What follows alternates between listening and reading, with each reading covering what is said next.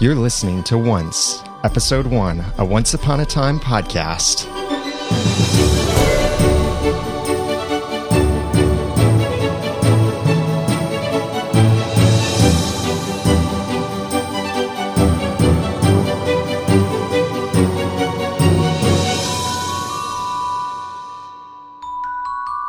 Thank you for joining us for this inaugural episode of the Once podcast. I'm Daniel J. Lewis, I'm Jeremy Laughlin. I'm Jenny Lewis. I'm Dan Flynn. and we are a bunch of friends. And Jenny, by the way, if you couldn't tell from the last name, is my wife. We are a bunch of friends who are enjoying this TV show. Once Upon a Time. This is, we're talking about just the pilot episode of Once Upon a Time. And we are excited about this. And we're excited and we're nervous and we love cats and all of that. and we're going to have some fun along the way. If you're unfamiliar with us, we have other podcasts over at noodle.mx. It's part of the Noodle Mix Network. We've got a clean comedy podcast and podcast about podcasting and much more. But we're here to talk about Once Upon a Time. Now, we come from different backgrounds. I come from a background of I watched Lost, but I didn't like Lost when it started. I made fun of all of the flashbacks and flash forwards and flash sideways and flash diagonal wise and flash everywhere and here and there flash everywhere flash flash. but Jeremy, you're a bit different of a background. Yes, I watched Lost from the beginning, and from about the fourth episode, I was hooked. So I watched the entire way through as a fan. Are you going to tell the listeners why you're linking Once Upon a Time with Lost? Indeed. because they're by the same people. Sort of. Like all of those fairy tales were written by the same people that wrote Lost. it's the same writers that wrote Lost.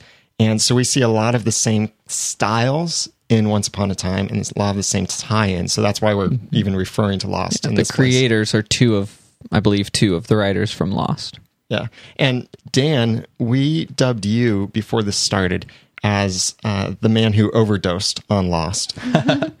Very true. I was off and on, didn't get to really watch it because I didn't have the TV available and I missed episodes and I gave up because you can't really miss an episode with Lost and keep going. So I definitely um, skipped them all and about four months ago watched them all in about, Overnight. It was about like six weeks. I watched all six seasons. So definitely call that an overdose. Wow. So we've got a bunch of perspectives here, and you're going to hear some things that, yes, do tie in with Lost, but you'll also hear things that don't tie in with Lost and things from the perspective of people who haven't seen Lost yet. Like me. I haven't seen Lost.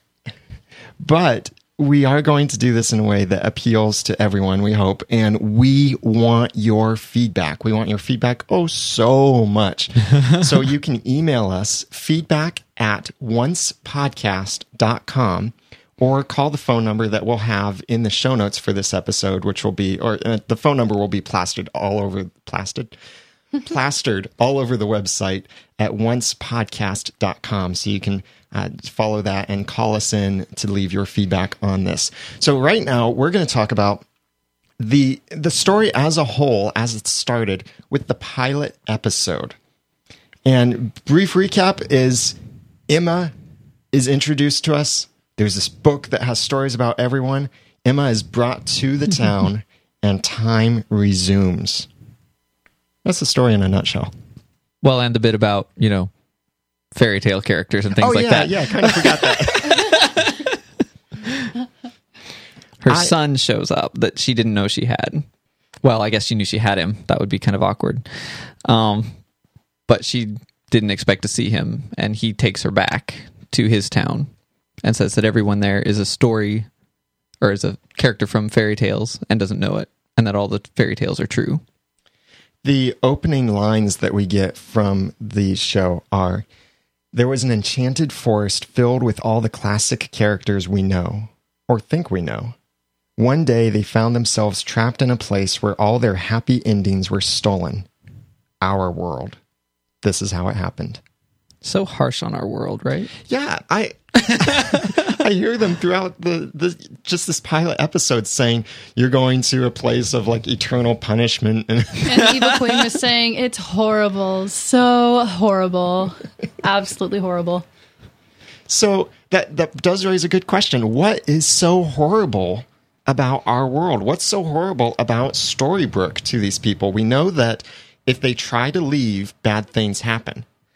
And the only bad thing we've seen happen so far in, in the pilot episode is that Emma tried to leave and there was this wolf in the path and so she crashed.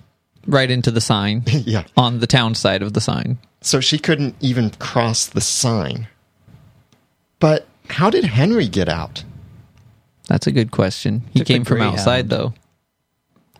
What, he came. Oh, do you think so? Because I'm wondering in this, who is Henry in all of this? Is he in his book? He's Emma's son, though. Yes. She remembers True. having him, True. despite what I started to say. So, so back to uh, Storybook. What is so bad about Storybook? Now, uh, let's give a disclaimer.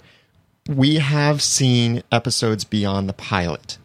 Uh, Jenny and I have seen the first three episodes at the time of this recording. Dan and Jeremy, how far are you? We've seen them all. Six episodes at this point. Okay, yeah, so up, up to six. Actually, I have to make a little confession. I have seen five episodes. What?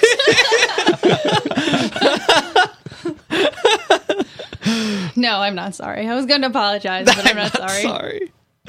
Oh, that's awesome. Okay, so I'm the only one behind then. Yep. Well, you're the only one really far behind. So, what's so bad about Storybook? Well, the most obvious thing being that fairy tales always have happy endings, and in our world, we do not always get happy endings. Nope. But some of the people in Storybook seem to be happy. That's because they're oblivious.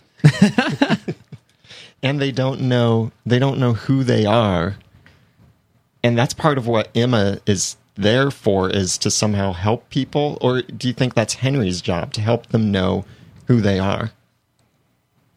He's taken it upon himself, apparently. right at smack at the beginning of the show prince charming kisses snow white. And you notice when it starts everything is dark and dreary and sad and cold and snowy uh, kind of like it's turning into here in the midwest in the greater cincinnati area and Somebody kiss Snow White. Oh, all better it's okay we're married we can kiss on a podcast that was jenny by the way that made the kissing sound my wife Awkward. so when she kissed Snow White. What? No. nope, she didn't because it's still No, dreary. the prince kiss Snow White. oh, okay. when Prince Charming kisses Snow White, there's this like boom, and this shockwave goes throughout. Rainbow shockwave. and suddenly winter turns into spring. Everything lightens up, and here's something to consider: is heroes or not heroes? these characters apparently have superpowers, Superpowers. Emma had superpowers. Well, and Henry knew what Emma's superpower was that she could tell whether people were lying. well, that's because she said that to Quote him. Quote unquote superpower. Yeah. What other superpowers are you thinking of? Well, I'm wondering. The Prince Charming kissed Snow White, and we saw this boom that turned winter to. That's just spring. part of the that story. was just that was just him breaking the curse. It doesn't happen to all the women. Wow. Well, is a superpower involved? Are we going to find out that every character in Storybook has some kind of superpower? I don't think so. I'm just going to put that out there. no, that part of the story was actually a bit similar to the Snow White story that we know, although the dialogue was kind of funny. She wakes up and says something like, "You found me," and he says, "Were you, did you doubt or were you worried or whatever?" He says, and she goes, "Honestly, the glass coffin gave me pause." How did she know she was in a glass coffin if she was dead? That's a good question. I was just wondering that. Maybe she was just in a coma. Yeah. But Prince Charming said, I will always find you. I think it's going to come back to that Aw. at some point. By the way, this is theory, entirely theory. And if I'm actually hitting a point that is in a later episode, guys, do not tell me. I think that it's going to be Prince Charming who in in the modern day who helps Snow White know who she is. I think he's going to find her, even though he's a. Well, yeah, it's in this episode. He's asleep in a hospital. He is. And she works in the hospital. Yeah, or maybe it will be the reverse, where she kisses him, and then boom, winter turns to spring. Which, jumping, if we can jump around in this episode a little bit, Oh yeah, why not? They do. when he was wounded and he, right as the curse was coming and he was unconscious on the ground, she tried kissing him to wake him up and couldn't. It was sad. So Snow White gets married, and that's their last happy day. Is the day of their wedding, but yet it takes several months for the queen to come back with her curse. I'd like to add something too. When the queen came in to announce the curse and said, "This is the last happy day you'll you know you'll have. This is my gift to you," and she leaves. Quite the drama queen as well as evil queen. Evil drama queen. Why did Prince Charming yell "Hey" before throwing the sword? If he didn't do that, it could have gotten her. Maybe it was not honorable to throw it in her back. What's so he made her turn around. What's not honorable about killing an evil queen? There's just there's just a code of honor, Dan. You know, what? I It's think, about not stabbing someone in the back. I think there is a hole in this theory. made by a sword. He's a really good sword thrower, by the way. I want to see someone throw a sword straight with whatever kind of pump action that was that he. threw. it it was kind of odd. It's a superpower. Maybe he kissed the sword too, and then it turned out special. when I'm by the way, I'm just going to go through my notes kind of chronologically in the order that I wrote them, Okay. not necessarily the order that they occurred. When Henry is showing the book or talking about the book to Emma, he said or not to Emma, I'm sorry. When we first meet Henry when he's on the bus going to find Emma, he's reading this book and a lady says to him, "That's a nice book," or "That looks is that a good book?" And he says, "It's more than just a book." Now we know that's because he believes that it's an actual account of events that happen in a parallel universe or story hmm. area or something. Story area. Story world. it's an exit off the interstate. Story area ahead. Watch for dwarf crossing. Hey, come on, there is Storybrooke in this. watch for watch for Wolf Crossing. But could there be something even more to this, to the book? What do you think? Some kind of power in the book. Yeah, in the book itself, that it has some kind of power because it was Emma had the book in the car with her as she tried to leave Storybrooke, but she couldn't. Hmm. Could the book have had something to do with that? I suppose so. Depends on whether she's allowed to leave the town now that she's there or not. Maybe.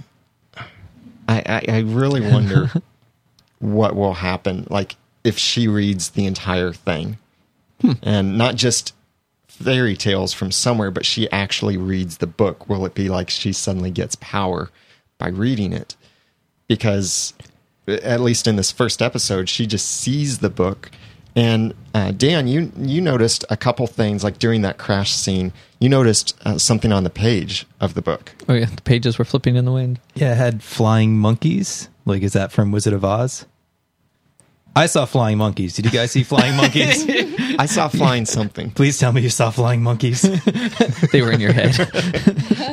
flying around your head. it wouldn't surprise me. They um there seemed to be quite a mix of fairy tales that all interacted. But I did think like Emma, you know, she she couldn't make it out, and the whole Dorothy, no place like home. I don't know. Am I stretching? Yes, because we already know Emma's place in the story. What, Fine. what colors? yeah, but what color was were Emma's shoes? Actually, they were black. Oh, I think. They the were beginning. black. They looked really cool when she was just chasing that guy out of the. Uh, No, they the showed them. restaurant. because she was actually just walking. Speaking of uh, that scene of her chasing the guy out or somewhere along the way, uh, the license plate, Emma's license plate. Let's talk about Emma for a little bit. I noticed that. Uh, yeah, Dan, point out about her license plate. You may be the only person on the internet Or the who's planet. noticed this, Sweet. or who Yeah, it this. was 836M4X. And I in, instantly thought Magical Forest, Magical Forex. And that's stretching it. Magical for the M, 4X is Forest, and she's going to Storybrooke and she's leaving in her Volkswagen to Magical Forest. I thought it was a stretch when you first said it, but the longer I think about it and the more times I hear it, I, I think I think I think you've possible. got something here. Yeah, because a lot of people are trying to evaluate it, saying like, "Oh, the eight and the four are from Lost, but they're out of order." and what's the thirty-six doing in there? That's not significant. that's more of a stretch. Yeah. Uh, the 36 is a tie-in from uh, the Chuck TV series. No, I, I don't know. The 36 doesn't seem to have an, an apparent purpose in this, but I'm liking Dan's theory on the M4X being magical forest.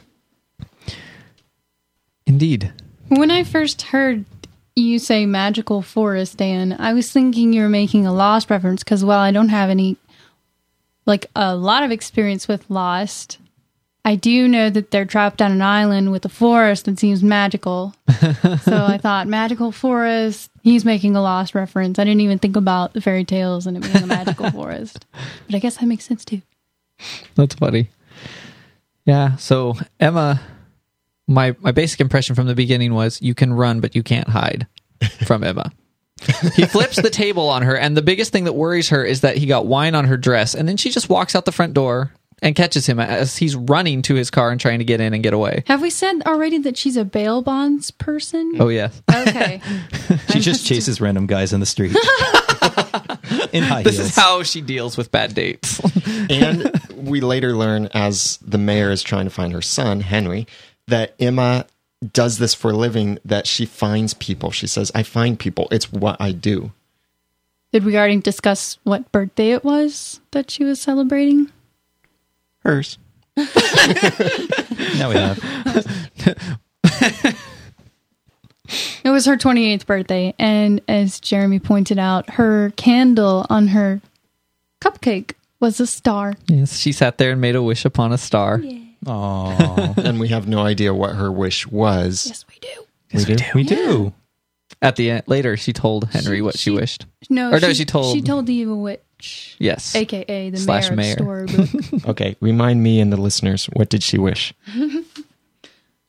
she wished that she wouldn't have to be alone on her birthday. And uh, Henry, tying into this, Henry uh, said something about her being alone because she said she was an orphan, and Henry says everyone has family. And she said, technically, yeah, but not everyone knows their family. And she doesn't know her family, but she's going to meet them at some point during the series, I think. I mean, obviously, she's going to meet them at some point during this whole series.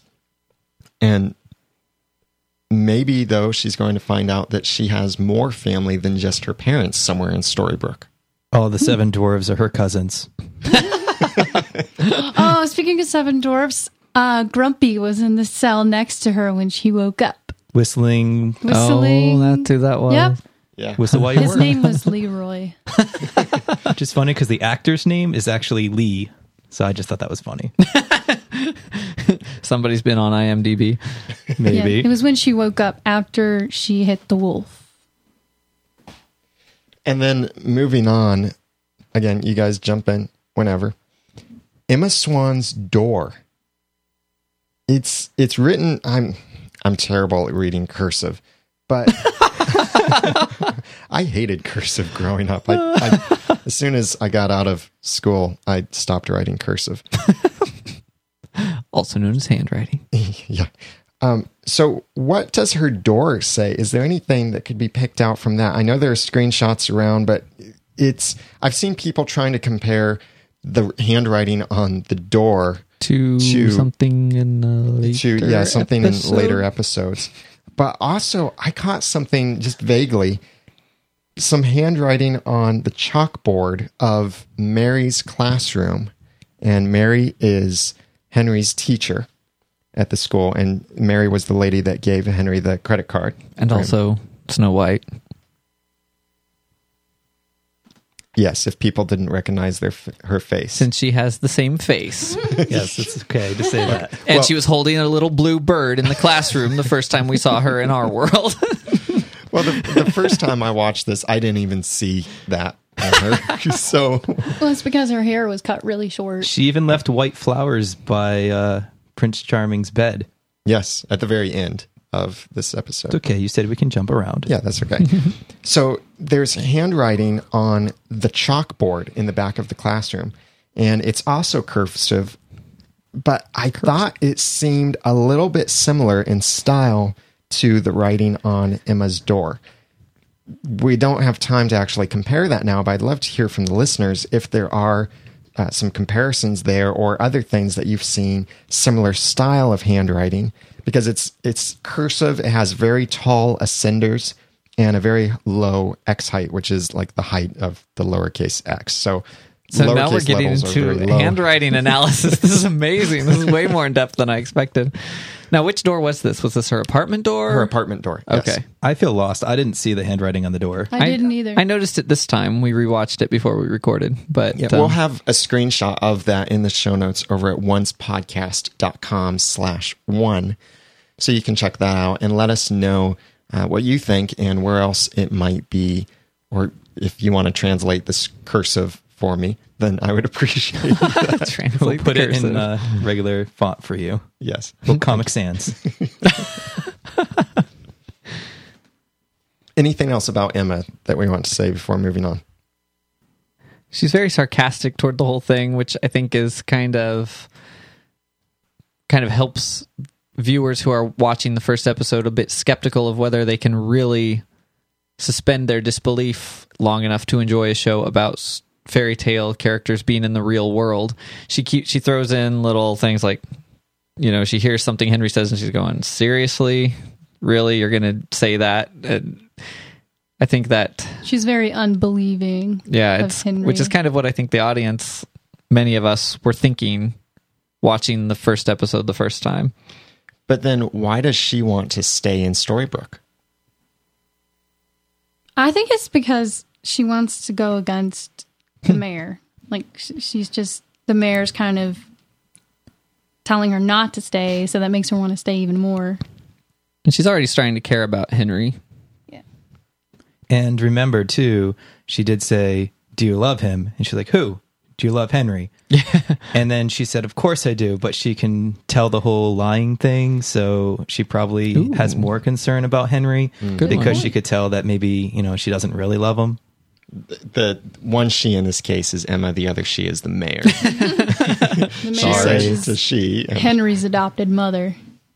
yeah. Does the blonde and the brunette. name? Or black hair, actually. Like- Blonde and the brunette. Does like Henry, they have names. does the mayor ever dress in anything other than black? I suppose we'll find out. Do we know her name? I forget.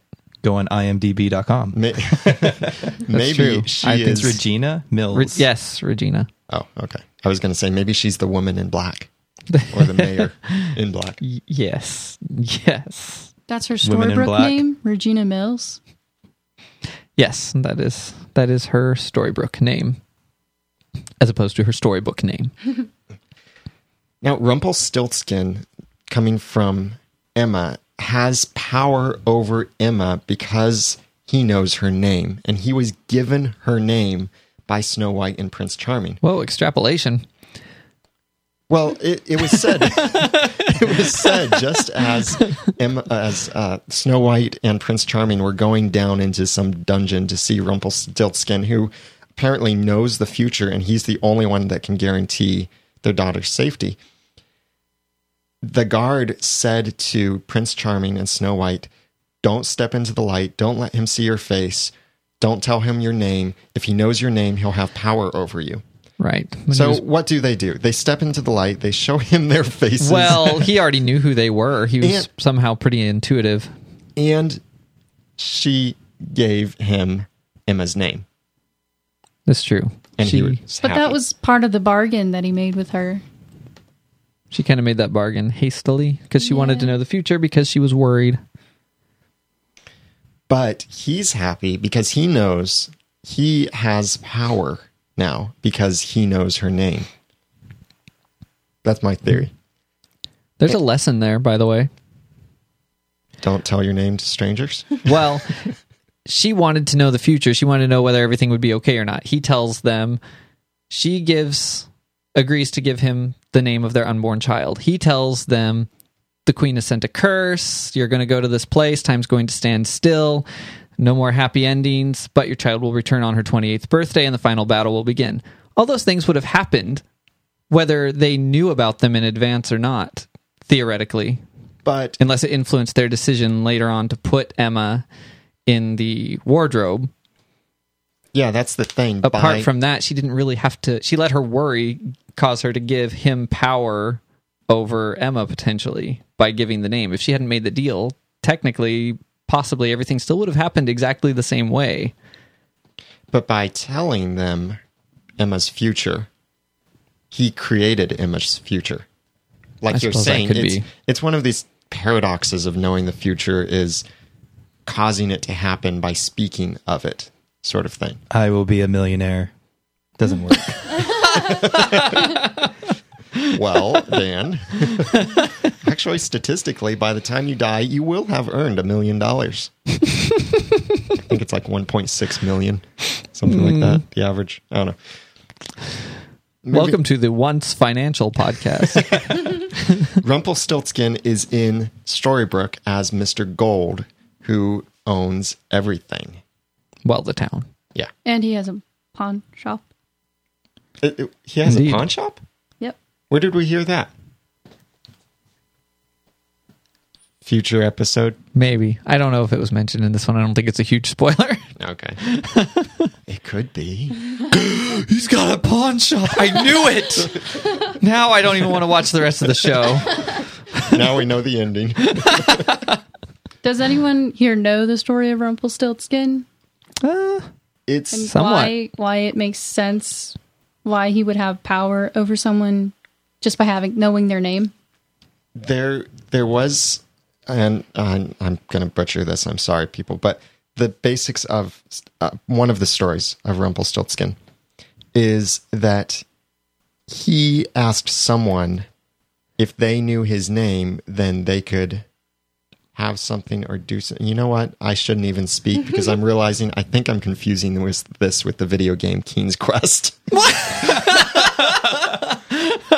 I know the story. Would you like me to tell it? oh yes please do Okay. Um so Rumpelstiltskin found this uh woman, I think she was a princess, don't quote me on that. Um but she was taken captive and um, somehow she was expected to weave hay into gold, I believe it was. And she couldn't, and well, Rumpelstiltskin could, so she had Rumpelstiltskin weave the hay into gold for her in exchange for her firstborn. And to undo that deal, she had to guess his name, which she didn't know. So she hmm. She or her maid snuck up to Rumpelstiltskin's house and he was dancing around saying Rumpelstiltskin is my name. Everybody says their name randomly when no one else is home. I do. well, he was like dancing and happily saying, you know, singing to himself that she would never get it. And then he was like, Rumpelstiltskin is my name. And so the maid went back and told the now queen, I believe. Um, and she, she, uh, whenever he asked, does she know his name? She was able to tell him. So the deal was off. And he loves deals. Yes. He Was there- loves Diaz. Was there anything about saying the name backwards? Why is that in my brain? uh, King's Quest i know it's in King's Quest Oh, Nixtilep umra. I was trying to do it. Don't say it backwards, Well- or else s- the eye of Sauron will see you. oh, am I crossing things? a little bit. Okay. Somehow I don't even think hobbits are going to make it into of all things hobbits are not going to make it into the show that's going to be take the one place of the prediction to dwar- make dwarfs if one of them hurts their legs. one thing that i'm hoping we're going to be able to do with this podcast or at least that i want to do is read some of the stories that i've never read you know we've hmm. seen disney versions of some of these movies and things but those even they may reference those they've already kind of given some indication that some things they do in the show are are similar to disney some things are probably similar to the original stories Well, part of the reason why we're going to see things similar to Disney is Disney owns ABC. Right. ABC is the is the station putting this out. right I'm, and I'm also hoping that I can brush up on my fairy tales because it's been so long and I can't even remember when when I learned fairy tales. yeah, So that'd know be a good mean. idea. So we will be learning along with you guys. And again, we really want your feedback. So if you have feedback, if you have extra inside knowledge on some of these fairy tales or like the lost pages of certain fairy tales, then please send that to us. Let us know your thoughts on how these fairy tales tie in with each episode.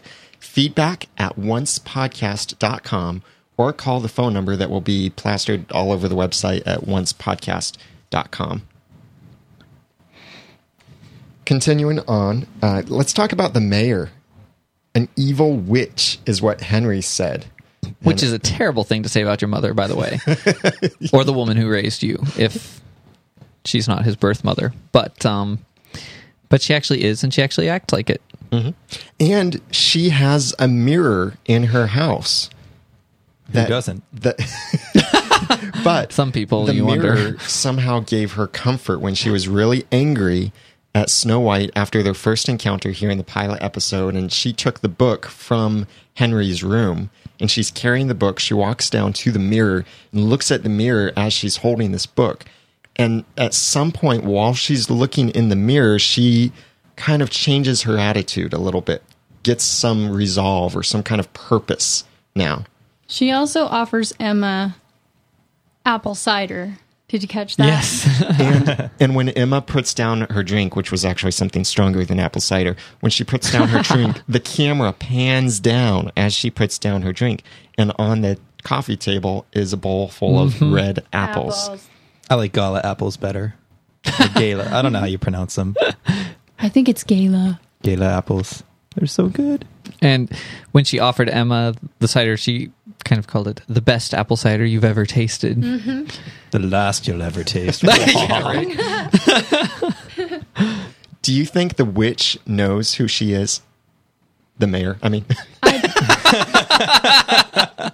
i think that's You think one of the big questions of this episode mm. is trying to see whether she does or not whether she knows who who she, she, is, is. her- herself? Yeah. Okay. Whether she remembers their real past. You would assume that she does, but it's almost hard to tell. I don't think she does. I thought everybody had some like hint to themselves that you know maybe things aren't right, but they try to push it out because they want to accept natural reality, and so I think everybody sort of has that well, belief. in fairy tale world, one of the last things we see in fairy tale land of this episode is the witch causes this like funnel tornado thing as Snow White is at her feet and Prince Charming is dead. A spoiler, no. And the witch says, "The only happy ending will be mine." So, in some way, Storybrooke is the witch's happy ending. Well, she's the mayor, so she has a prominent place in Storybrooke. I don't want to be a mayor. Well, then that's not the kind of world you would create if you use that curse. I live in Minecraft. she is she is back to being a ruler of a sort as the mayor of the town and she has power over the people and in many ways she's feared by the people and she has control over them but is that really her happy ending or do you think there's something more that she expects as a happy ending That could be. I'm curious about the whole time standing still thing. How much, I mean, have things not changed in the town? I don't know. We've got, through comparing numbers that they say in the episode, you can kind of figure out that Emma's 28, but Snow White is her mother, and Snow White, mm-hmm. or Mary Margaret seems to be kind of the same age she was in I think Snow book. White looks younger than Emma. It's the haircut. They do seem to be about the same age. I'm not sure I'd say either of them is 28, but whatever age they are, Emma's supposed to be 28 and they look about the same age. So, how long? I mean, have they been there for 28 years and nothing has changed and they're not aware of the passage of time? They knew the clock wasn't moving, but they kept saying time's standing still. I'm not really sure how that all works. I want to see are there clocks anywhere else or watches or anything? Uh, was Emma wearing a watch? I don't think she was. I do not know. I had didn't a notice phone. a watch. I, I mean, they knew obviously the time of day was changing and that the clock didn't work. Yeah. I just have some questions about the time standing still bit.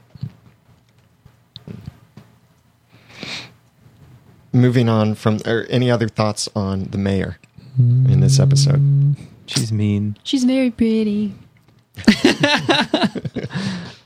Um, So she, She, she likes Emma in the beginning. She sort of she sort of gets along, I thought, Mm-hmm. with an Emma at the beginning of this episode yeah, I would say so. until she started threatening her. And Started asking, "Do I need to be worried about you?" I don't know. If she offered me apple pie, though, I would totally eat it, even if she was the evil witch. Queen. do you think the mayor knows who Emma is? Uh, well, this kind of all goes back to does the mayor know who anyone is? She knows who her son is. Doesn't really look like it. And no, I don't think she knows who Emma is. it is curious.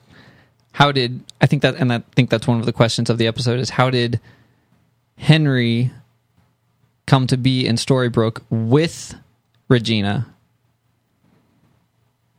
if Emma was living far away when she gave birth to him and she'd never been to Storybrooke? Hmm. Clearly, because of her, he's connected to those people, but how did he end up there? Yes. Where where did the mayor get him? I can hear the wheels turning. Since I looked at that. Stork. That's completely in keeping with a fairy tale. Exactly. But why did the stork not take him to his mother? How about let's talk about Snow White? We're introduced from, to her while she is teaching a class in a school, and she's talking about building birdhouses. And she said something which I think is important. She says, You're building a home, not a cage. Hmm. Could it be, could that be an important line here that Storybrooke, a way that they're going to in some way defeat the mayor, the witch, or something, or maybe Snow White's perspective on all of this is that she's building a home in Storybrooke and not letting Storybrooke be a cage. Or is that too deep? I think they're going to Might turn into birds and fly away. If she's thinking that, that's very optimistic of her.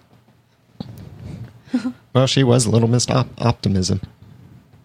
If she could make Grumpy smile, then she's pretty um, optimistic. but you guys were, while we were watching this, you guys, I heard you talking about uh, what kind of necklace it was that she was wearing. I paused at one point and tried to zoom in a little bit.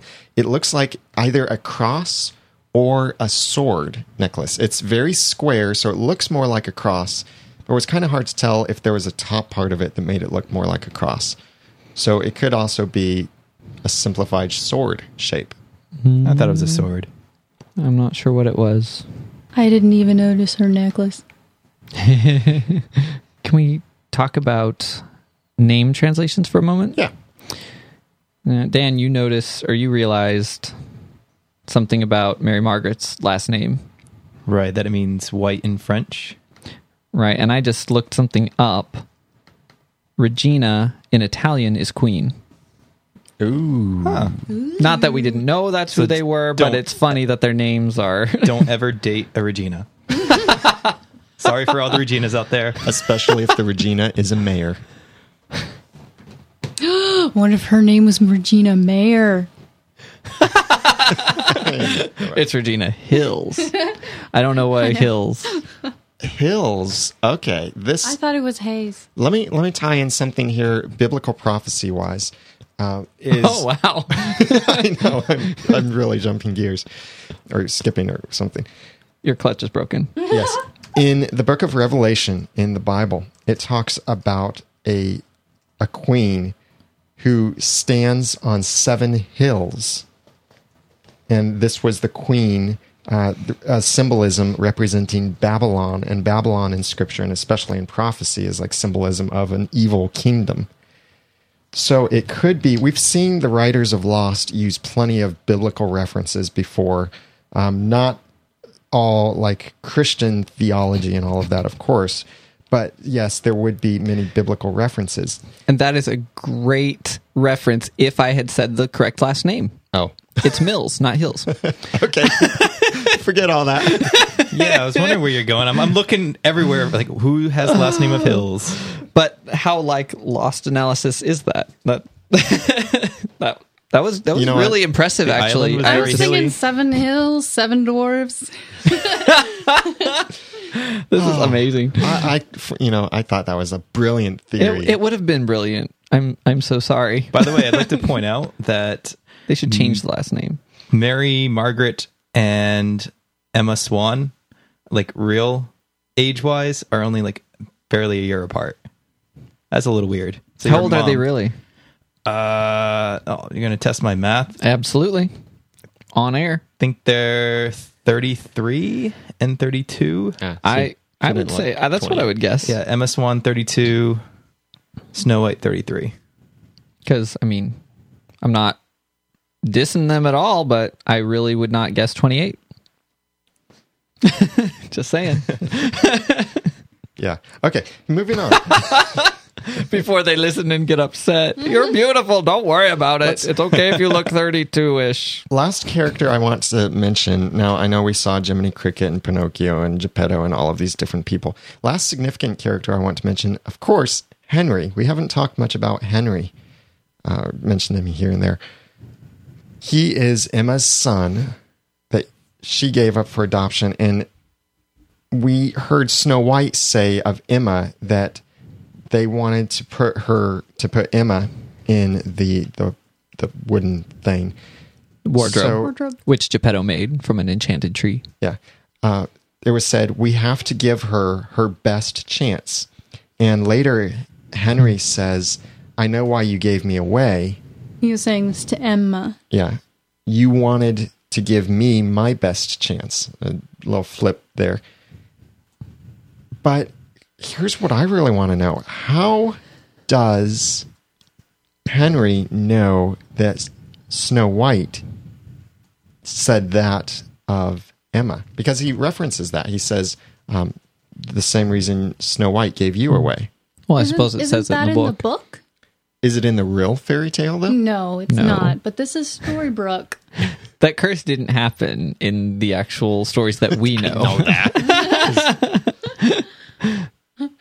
I don't think we know of a Snow White Prince Charming child in the actual fairy tales that we're familiar with. No, it, it pretty much ends with them living happily ever after. After they get married, mm-hmm. pretty much. That's where the That's where tale fairy. Yeah, they didn't get their happy kiss, though. their happy kiss. Yeah. The, the witch burst in just before they got to kiss. Oh, at Oh, it was in like the show. Compared to a sad kiss. Where do you think the book actually came from that Henry had? And how did he get it? I think its paper is from the magical tree. Okay, okay, And it's stitched together by the uh, Rumpelstiltskin's gold thread. Did we hear Mary Margaret say something about giving him the book? Yes. Okay. But we don't know that's where it came So- from. She gave it to him because she wanted him to have hope. The Okay. school library. School library. That's where, the book came from. come from. Cool Where all libraries are enchanted amazing. books come from. In the back section. right. The uh, the forbidden section of the library. Yeah, that same conversation you were just talking about between Emma and Henry, she says to him that she was found on the side of the road and she thought her parents just left her there or her mother left her there. But Henry says that's just where you came out when they put you in the wardrobe. So why protecting from the curse it sent her to the same place but not under the curse? I don't know. I guess if there's no one left in the fairy tale world, it wouldn't be very nice for a baby. She Well- was in Boston. I mean, I don't know. I don't want to anger any Bostonians, but I mean, Bostonians. it's not like an enchanted area. Bostonites. It's not an enchanted area. And what have we learned from this story? Boston is not an enchanted area. And the Red Sox curse. I mean, we can link things here. All right. Any other character references to mention? I want to go on to a few, mentioning a few lost tie-ins. Any other characters or anything to talk about there? Um, there was a scene near the end in Henry's room, and he had kind of a light carousel thing, and there was a swan that went by on there, and of course that's Emma's last name. Uh, I think we maybe mentioned From maybe Lost? we should mention all the characters we've been introduced to so far. sure. Like, especially who we know is whom, according to uh, fairy tales. Now, I thought the um, this was something else I wanted to mention, and it ties in with characters. There was a scene from the fairy tale flashback, I'll call it, where it was kind of a round table. They were kind of meeting to decide what to do about the curse, and it was Snow White and Prince Charming and Jiminy Cricket and Geppetto and Pinocchio and The Blue Fairy. yeah, Who was a real boy? yes, yes, Oh, he was Pinocchio, not the fairy. we assume it was Pinocchio. he said it was his boy. Um, there were some others you could kind of guess just by looking at them who they might be. So we maybe we'll get a screenshot of that and use it for reference Yeah. of who is whom as we go along with the story. But so we've seen now in Storybrooke, we've seen Snow White, Prince Charming, the Witch, uh, of course. Uh, we've seen um, Jiminy Cricket. We saw Geppetto. We saw one of the dwarves. We don't know who the sheriff is yet. Correct. I didn't see Geppetto. Well, we have the innkeeper. But Geppetto saw- we only saw in this in the fairy tale. yeah, we saw Granny and Little Red Riding Hood. They were at the inn or the bed and breast bread bed and breakfast. is that who that was? The um, Yeah, Little Red Riding Hood. She was yelling at her daughter. It's like, what big mouth you have, Grandma. Or granddaughter. Well, the place said Wait, Granny's. wait, wait, wait. Was she really? Yeah, because the place said Granny's. And she had like a red. she even put on she kind of a on. yeah Well, that over was her Little head. Red. Okay, I, I didn't catch that part. Good catch. I think it was yeah, it was left there to just assume. Where did the wolf come from? Did you mention Jiminy Cricket? Mm-hmm. yeah. Yeah, the therapist. He's Archie. And he said the same thing in Storybrooke, and then went said this at the as at the same. Blah, blah, blah.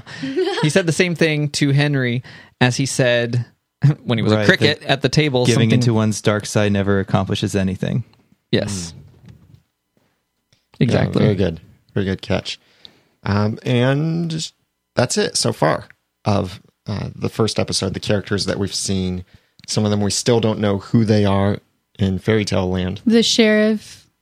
I don't know who the sheriff is. Right? Could be Sheriff Nottingham or some other sheriff, or maybe just someone else completely, entirely. Those two words kind of mean the same thing. okay, let's go on to Lost crossovers because this is from the same people who wrote Lost. A couple of them. Yeah. And so we saw the mayor's house, the address, 108. house number 108. A very key number in Lost. Yes. The clock turning from 815 to 816. Mm-hmm. Yeah, which that's two numbers from the Lost sequence 4, 8, 15, 16, 23, 42, Yeah. as well as Flight 815. Correct. Mhm. Well, three numbers too, because 4, 8, 15, 16. Yeah. For some reason, during the show, when they wanted to sprinkle the numbers in, they u- tended to put 8 and 15 together, not so much the 16. But yeah, exactly. And also, actually, Regina slash evil queen lady, um, that actress was in one or two episodes of Lost. At the Was end she? of she was. I can't say where without giving spoilers for those who haven't seen Lost yet, but um, it was around the end of season three, I believe. She was? She was. Oh. I believe her name was Gretel, Hmm. which is actually funny. If I'm correct, I could be making that up completely. That might not be significant, or it could be, but well, not significant, just that um, It's perhaps they coincidence. find they you know they they may have known her from that and Yes. just liked her. Yeah, exactly. That happens a lot. Studios tend to reuse some of the same actors Greta, her name was Greta. or directors. We have The Emma. epis- oh, sorry. sorry, I'm moving on already. Oh, she was in the episode's greatest hits and Through the Looking Glass. They were at the end of season three, and her name was Greta. Huh. So uh, another couple things that we noticed um, as crossovers were uh, the numbers. Yeah, that we already mentioned. What were some of the other things, guys? I was going to say Emma Swan, and the Swan Yes, being yes, that- yes. Oh, The okay, Swan good catch. Station from Lost. Jenny, you didn't hear anything. Seriously, Granny's house, by the way, house number is nine one zero. That has no connection. which means Lost. nothing about Nine anything. minus one equals eight. plus zero Ooh. Equals equals, eight. eight. Stretch, stretch for those numbers. She's one away from calling the police. wow, with her house number. That's a stretch. So, and if anybody noticed anything that we've missed, they could let us know. It's very possible that we may have seen some of the religious symbols. I'm not saying that we actually have, but some of the religious symbols from the end of Lost. Really, you're going to talk about the end? Not no totally, spoilers. Um, might have been somewhere in this because there was a spot in the castle when Prince Charming and Snow White were together before she had the baby and before they kissed and before she started having the baby. That there were six symbols or six decorative things carved into the wall right next to the balcony, but they were nothing like the six symbols from Lost. So So let's talk about what else was Yes, not at is that related to Lost. there were trees, though, and there oh, were trees in Lost as well. smoke was I, bad. I was just going to say, some people thought that there was a certain smoke relation. I did not see anything about the curse that actually made me think. I mean, I can see it. The curse No. curse monster. The curse monster. I actually thought the curse, the CG for the curse was rather impressive. I don't think you were quite as impressed the first time you saw it. I hope they don't do what Heroes did and throw all the special effects and then like, oh, we don't have any money left in our budget, so let's cancel.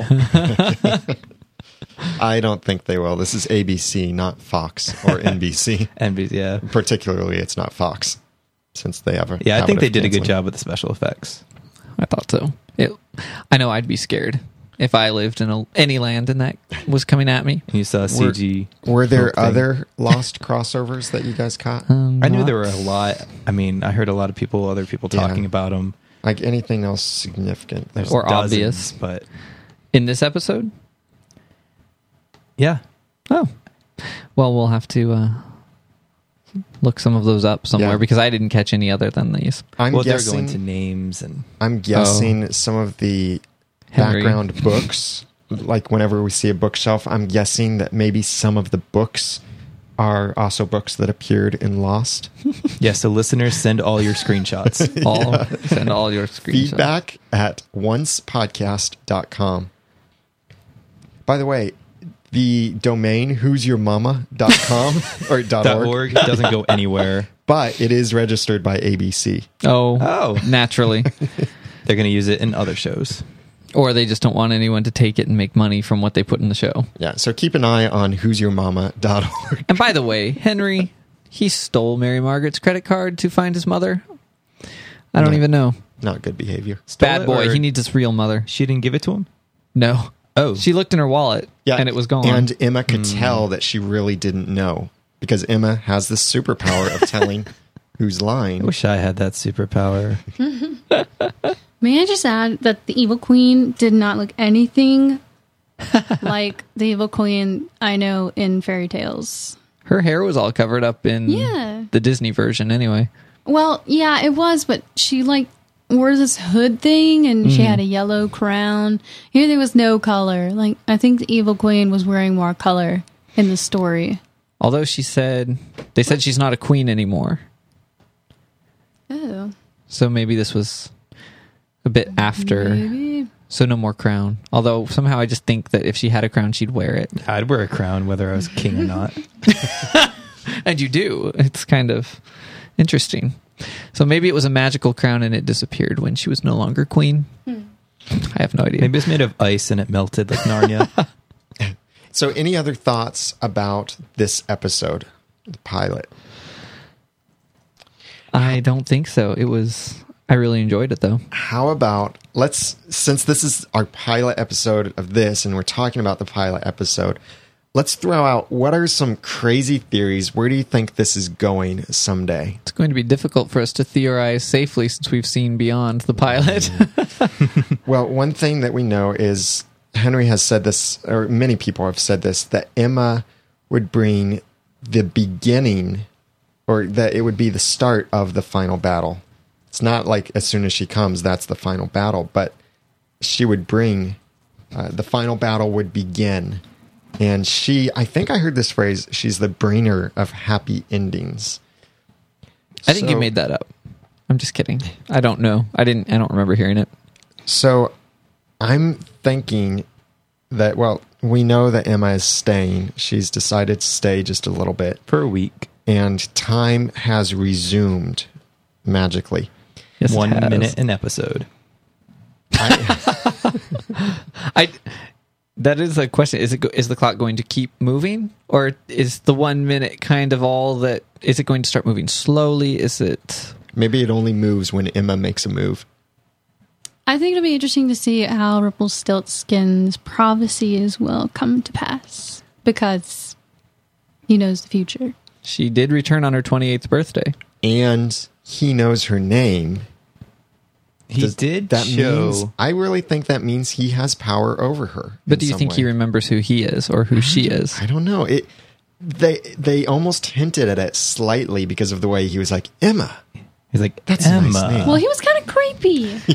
Yeah. He's so so I think she was just reacting to his general creepiness. I don't think she recognized him. No, she. Have a nice day. She didn't recognize what him, did she but do? recognized her. Recognize Yeah, I think from the womb? I think Rumpelstiltskin knows who she is. or or just i- he knows something. It seems like that. I'm I'm not sure I would say that he knows who she is other than her name, but it seemed like he had some kind of recognition. But I don't think there's anybody else in Storybrooke that isn't related to a story. And he owning the town would know everybody. So if there's anybody out of the ordinary that comes in that's not part of his little fairy mm. tale book. Assuming Um, he knows all that. Of course he does. He's Rumpelstiltskin. he knows everybody's name. So I just think, I mean, oh, Emma. There's no Emma, and you know, it, she has to be special, or at least uh, you know, not from this town. And why is she in Not this town, town, if she's yeah. not from the land of Boston? the not magical land of Boston. Sorry, Boston. I liked you when I visited you. I like Boston. Never been to Boston in the fall though, I was gonna say that. I lived in New England. but we digress. I think at some point we're going to see people try to leave Storybrooke and we're going to see bad things happen and what kind of bad things happen when people try and leave. We saw Mm, maybe. Emma try and leave. They run out of gas. I, Do they realize they can't leave? That's another. I mean, I'm I'm assuming they don't. With the time standing still, and they seem to have this veil of false history put over them. They must. I would assume that people would be a little more freaked out in their lives if they realize they can't leave this little town. Well, if you remember, Red Riding Hood was shouting at Granny whenever whenever you were introduced to them in Storybrooke and said, "I should have gone to Boston." well, how did Henry get the Greyhound? I mean, That- well, Yeah, the Henry bus didn't through. come from. Well, uh, no, he didn't come from that world at all. So Right, but he technically, was he's free to come and go. Yeah, but I would assume that if everyone who ever passed through there couldn't leave, the town would be rather full. here's a crazy thought is when Emma tried to leave, there was a wolf in the road. Maybe Red Riding Hood is going to try and go to Boston. When she leaves, that wolf is going to go to Granny's. Can I just and the three little pigs are going to walk through the door. Yes. No. can I just say that the sheriff gives off a wolf-like impression Ooh. with that beard, and it's kind of Sheriff. scraggly. Yeah. I've never thought of that. I didn't even think about that. Um, oh, and by the way, jumping back to Lost references, really the storytelling method is somewhat Lost-like. It's non-linear, so we're seeing pieces of their past interspersed in flashbacks or sort of flashbacks, flashbacks for us throughout the show. Does anyone remember the sheriff's name? Because No, the evil queen. Regina said it. It sounded like she said Graham or Grand or Grant or something. I can't remember. Or grr. Grr. talking about the lost flashbacks thing let me mention this because part of what i hated about lost when i first started watching lost were the flashbacks i thought the flashbacks of lost were absolutely stupid why they would have all of these nonsensical stories You were mostly alone in that. I'll just point that out. Yes, I yes. loved them. I was very much alone in this. Uh, but because there were all of these stories that seemed to make absolutely no sense why they were telling all these back stories in Lost and all of these flashbacks I thought were annoying and taking us away from the cool story which was the mystery of the island in Lost. In in uh, this in Once Upon a Time I don't feel that same way about these flashbacks. Now, maybe that's because Lost has gotten me used to flashbacks, but they're not flashbacks. And in some way, yes, they do kind of focus on a character, uh, each thing, but we're seeing more. I think that these mm, flashbacks are are more relevant to what's going on. Possibly. Whereas in Lost, like in Lost, we're just seeing some background to a character for most of the flashbacks. That's what the flashbacks kind of were. Usually with many clues to the story, if Yeah. you were, you know, paying attention. in in Once Upon a Time, we're actually seeing the flashbacks are how we got to this point. right. And, or, yeah, at least so far. yeah, a- and here in the pilot episode, they're flashbacks of exactly explaining, showing how Emma came to get here and the curse. Uh, How everyone came to be there. Yeah. So it's just setting the foundation, but we'll see more in the future how these flashbacks develop the story and develop two stories. I think we're we'll be seeing really two stories taking place of Storybrooke and Fairy Tale Land. And I wonder, I, I can't, which one of you was it said something about where Fairy Tale Land might go? Fairy Tale Land. hmm. I don't that was one of my predictions for the show was that we we tend to think that you know naturally the way it's set up the end game will be the curse is broken and everyone goes back where they came from. But that's not necessarily true. We could see during the course of the show everybody ending up back where they're supposed to be in the fairy tale world, but that would include Emma presumably Henry and it may not the story may not be over. What if they brought the storybook world to our world? Well, hmm. perhaps they are going to make Storybrooke into a home, not a cage. Perhaps. What if our world is Storybrooke world, but Where's my time was castle? frozen? So I don't know. So what like, if all of us are actually mythical fairy tale uh, people and we don't know it? Oh, I have know it. superpowers. Well, any other closing thoughts? Uh, I don't think so. Okay. The show is, as far as I can tell, slated for 22 episodes for season one. Yeah. There will be a break in December, but by now uh, our listeners probably know that because of the way this goes. Here's what I want to do. This is my little sales pitch for you, our listeners. we want your help. The way that we are doing this as we're recording is we're recording the first few episodes before we even release this on the internet. And please tell all of your friends about us. Tell them to go to oncepodcast.com, subscribe to us in iTunes, even if that's not how you're going to actually listen to us. Please subscribe to us in iTunes. And please, please, please leave a rating and review in iTunes We beg you. that that helps a lot because the more ratings and reviews we get, the more we'll stand out to the people who run iTunes, which is Apple, and we'll get featured eventually on the front page of a category, maybe even the front page of iTunes store or podcasts.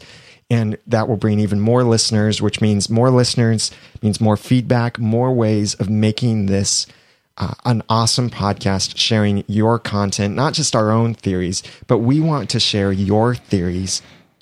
And the way that we're going to go with these episodes is right now we're catching up to try and get current as quickly as we can. But once we are current, we'll be doing things where we will have an in depth review of episodes, try and incorporate all of your feedback on an episode. So, if, for example, Once Upon a Time airs episode 10, our episode 10 will be recorded about a week later. That gives you plenty of time to send in your feedback, us plenty of time to develop ideas, theories, what we want to talk about, and incorporate your feedback. But then we'll be recording immediately after like episode 11 airs. So the end of that episode would include some initial reaction. It sounds kind of like spaghetti mixing all together, but what it will be is Ramen that noodles. Okay, you lost me at spaghetti for sure. I'm hungry. the way the way it will end up working is that you will get in every episode you'll get an in-depth review of a once upon a time episode and then you'll get at the end some initial reactions to the most recent episode so you can either Yes. pause that save it for later until you see that episode or you can listen to that. If you've heard that episode then respond to some of our initial reactions. That's where we're going with this. But please watch the for the website once upon a oncepodcast.com get the show notes and some of the screen captures that we mentioned for this episode at oncepodcast.com slash one. Send us your feedback pictures screencasts whatever things that you want to show us. And please make sure that you tell us which episode that you're talking about since we're just starting out and you might want to talk about episode five already. But please send that to feedback at oncepodcast.com or use the phone number that you'll find on the website at oncepodcast.com. And follow us on Twitter. You can follow the show on Twitter at twitter.com slash oncepodcast. Follow me on twitter.com slash the ramen noodle. I'm at twitter.com slash Phlegon. That's P H L E G O N. Twitter.com slash Jenny's Nook. Twitter.com slash Dan Flynn Design. And we will have, again, all of those links for our Twitter presences in the show notes at oncepodcast.com. So you can follow us there and follow the show. And we want to hear from you. So send us your feedback. And it will be a little bit until we incorporate feedback since we're pre recording a bunch of stuff. But thank you for listening. Thank you for tuning in. And uh, which kind of, I guess those two things mean the same thing. Thank you, for could listening. tune in Thank and you not for listen. Tuning in. That's true. Yeah, that's right. tune in and tune out, kind of thing. As we continue in the, going into the future with this podcast, we are excited about this, excited about seeing all of the mystery that's coming. And I want to say, build a home and not a cage. Have a happy ever after. Thanks for listening.